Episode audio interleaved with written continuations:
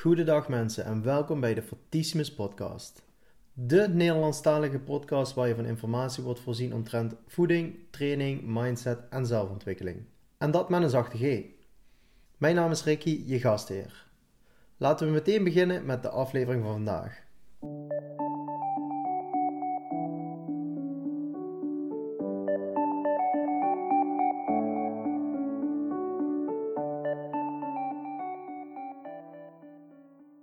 Yes, yes mensen, welkom bij alweer een nieuwe aflevering van de Fortissimus podcast. Voordat ik ga starten wil ik het uh, nog even ergens over hebben. Zoals een aantal van jullie misschien wel weten, eh, doe ik een actie de hele maand november voor de stichting Movember. Deze stichting zet zich in voor zowel de mentale als fysieke gezondheid van de man. Denk hierbij aan uh, teelbal- en prostaatkanker, onderzoek en uh, meer aandacht voor uh, de mentale gesteldheid van de man. Omdat uh, steeds meer mannen te maken krijgen met depressie en steeds meer mannen zelfmoord plegen. Deze hele maand maak ik gratis voedingsschema's voor iedereen die dat wil. Het enige wat ik daarvoor terugvraag is een donatie. En je mag doneren wat je kan missen. Wil je daar meer informatie over vinden? Ga dan naar mijn social media, fit. Daarop kun je zien uh, in de link hoe je kunt doneren. En dan zorg ik dat ik een op maat gemaakt voedingsschema voor jou klaar heb liggen. Dan gaan we nu verder met het onderwerp van de dag. Hoe selecteer jij oefeningen voor je trainingsschema? We gaan het vandaag niet hebben over oefeningen die optimaal zijn. Dat komt een keer terug in een andere podcast. Maar we gaan het vandaag hebben over de basics. Aan welke criteria moet een oefening voldoen om opgenomen te worden in een vast trainingsschema?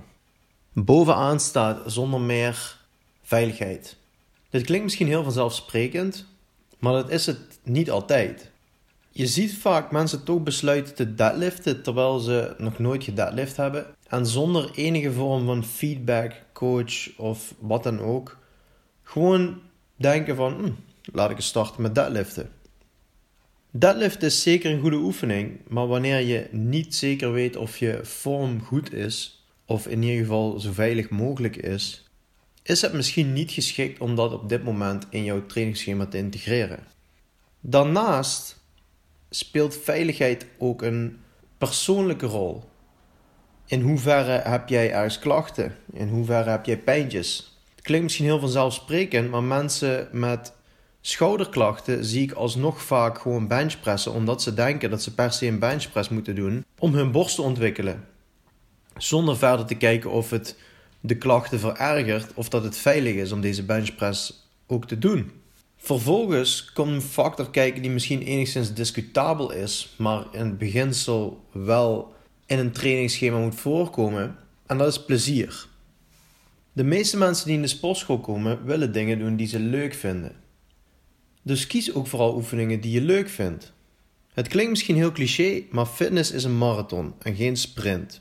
Wanneer jij het idee hebt dat je per se moet squatten, en je hebt het idee dat je twee keer per week moet squatten voor leg gains, maar je haat squatten, dan moet je dus 104 keer per jaar met tegenzin een oefening doen.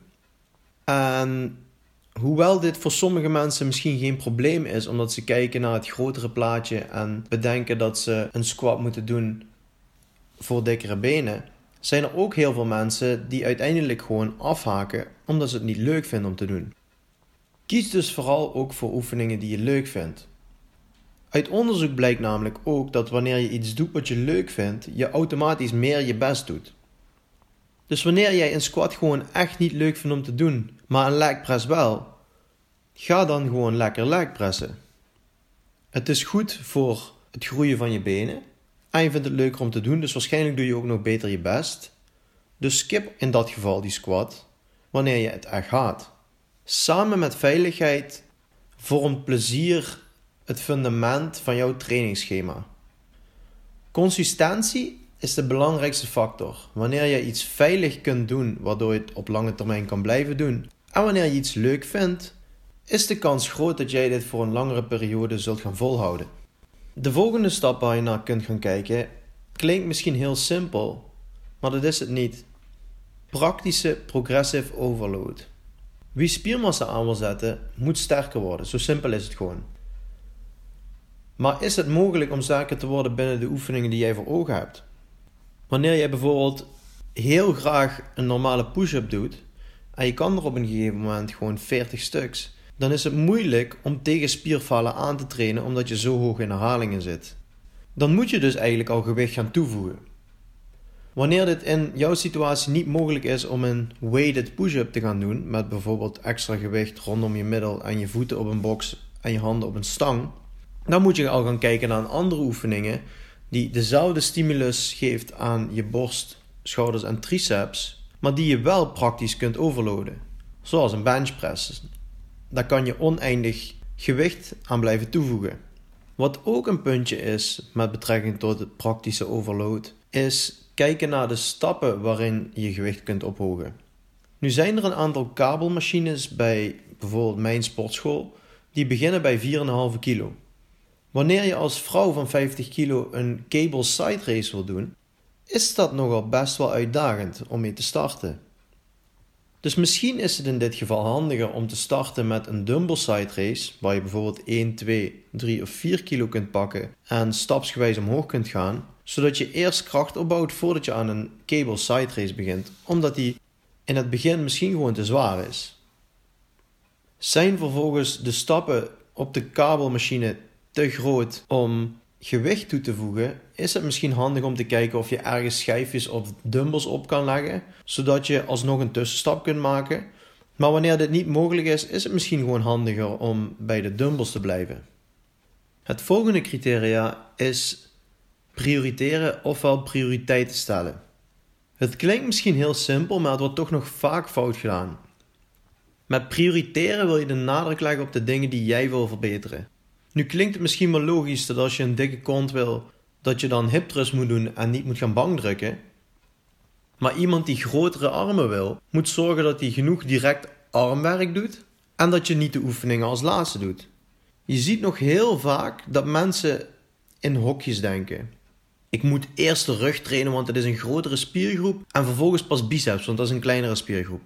Wanneer je rug echter dusdanig ontwikkeld is en je biceps erg achterlopen, kan het een idee zijn om of meer rugoefeningen te doen waarbij een hogere bicepactivatie aanwezig is, zoals optrekken met de handpalmen naar je toe. Of je doet gewoon meer direct bicepwerk eerder in je workout. Je hoeft niet te wachten tot het einde van je workout wanneer je eigenlijk al helemaal gaar bent. Wanneer jij je biceps wil laten groeien in dat geval, wil je een oefening voor biceps eerder in je workout doen, waardoor je meer energie hebt voor die oefening, waardoor je ook grotere stappen in gewicht omhoog kunt maken.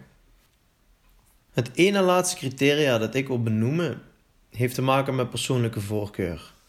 En dat is tijdsefficiënt trainen. Ik hang niet graag drie uur rond in de gym. Dat is ook meteen de reden waarom ik in mijn gym geen cablefly zal integreren in mijn schema. De kabel is namelijk altijd bezet. We hebben in deze gym maar één kabel en ik heb gewoon geen zin om elke sessie afhankelijk te moeten zijn van de drukte in de gym of ik mijn cablefly wel kan doen of dat ik 10 minuten moet wachten.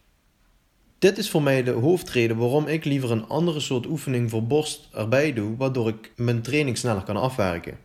Zijn er bepaalde oefeningen die je gewoon te veel tijd kost om op te bouwen, zoals een weighted push-up, en je hebt daar gewoon geen zin in, of je hebt daar geen tijd voor, dan is het misschien makkelijker om een andere oefening voor uit te kiezen. Want in principe is het belangrijkste dat jij gewoon op lange termijn volhoudt wat je doet en wat je wil doen. Het laatste criteria dat ik graag benoem is effort, ofwel de moeite die je in een oefening steekt. Het is bekend dat wanneer we dicht bij maximale spieractivatie willen komen, dat we dan minstens 4 reps of dichter bij falen moeten trainen. Dit betekent dat als je een set van 12 zou kunnen doen, wanneer er geen extra herhaling meer kan, dat je er toch wel minimaal 8 moet doen om richting maximale spieractivatie te gaan. Zijn er bepaalde oefeningen die jij echt heel oncomfortabel vindt of gewoon niet fijn vindt om jezelf tot falen te pushen? Dan is het misschien handiger om een andere oefening die in jouw ogen misschien minder optimaal is, te kiezen waarbij je dat wel kan. Persoonlijk vind ik een barbell row een hele leuke oefening ten opzichte van een cable row bijvoorbeeld. Maar bij een barbell row vind ik het erg lastig om ten eerste mijn vorm elke rep hetzelfde te laten zijn. En vind ik het moeilijk om in te schatten wanneer ik nou precies tot falen train, omdat vormafbraak veel sneller komt kijken bij een barbell row dan bijvoorbeeld bij een cable row. Een cable row die kun je in potentie veel strikter uitvoeren, waardoor je veel sneller zult merken of de desbetreffende spier, in dit geval bijvoorbeeld je trapezius, dichter bij falen komt en je minder gaat cheaten op een bepaalde oefening of herhaling. Dus kies een oefening uit waarbij jij het comfortabel vindt om de desbetreffende spier tot falen te trainen. Aangezien dit een heel belangrijk punt is om spiergroei te bewerkstelligen. Dus even samenvattend, waar kun je naar kijken wanneer jij oefeningen selecteert voor je trainingsschema? Veiligheid en plezier zouden voorop moeten staan. Wanneer je iets veilig doet en met plezier doet, zul je merken dat je dit op langere termijn zult volhouden. En degenen die het op langere termijn vol kunnen blijven houden, maken over het algemeen meer gains. Vervolgens wil je dat het praktisch is om progressive overload te kunnen toepassen, zodat je wekelijks of per trainingssessie gewicht of herhalingen kunt toevoegen aan de oefening die je hebt uitgekozen. Je moet prioriteiten stellen die in lijn liggen met jouw doelen. Wil jij dikkere armen, dan moet je meer direct armwerk doen en eerder in je workout, waardoor de desbetreffende spier meer stimulatie krijgt en de kans groter is dat die desbetreffende spier meer gaat groeien. Mijn persoonlijke voorkeur die ik benoem is tijdsefficiëntie. Je hebt een bepaalde tijd dat je in de gym wil zijn. Benut die tijd dan ook zo efficiënt mogelijk. En wanneer je het idee hebt dat je tijd tekort komt, kies voor oefeningen die je sneller kunt afwerken. En als laatste is het effort. Hoe comfortabel ben je op een bepaalde oefening met het pushen richting falen? Dit zijn mijn favoriete criteria omtrent oefeningsselectie. Selecteer jij je oefeningen nou op een andere manier? Laat me dat dan gerust weten in een berichtje op Instagram, Facebook, mail, noem het maar op. Laat me vooral ook weten wat je van deze podcast vond. Het is natuurlijk de eerste podcast omtrent een trainingsonderwerp. Heb jij suggesties voor nog een ander onderwerp of andere onderwerpen die ik moet bespreken? Laat me dat dan ook eventjes weten. En voor nu wens ik jullie nog een hele fijne dag. Bedankt voor het luisteren en tot de volgende keer.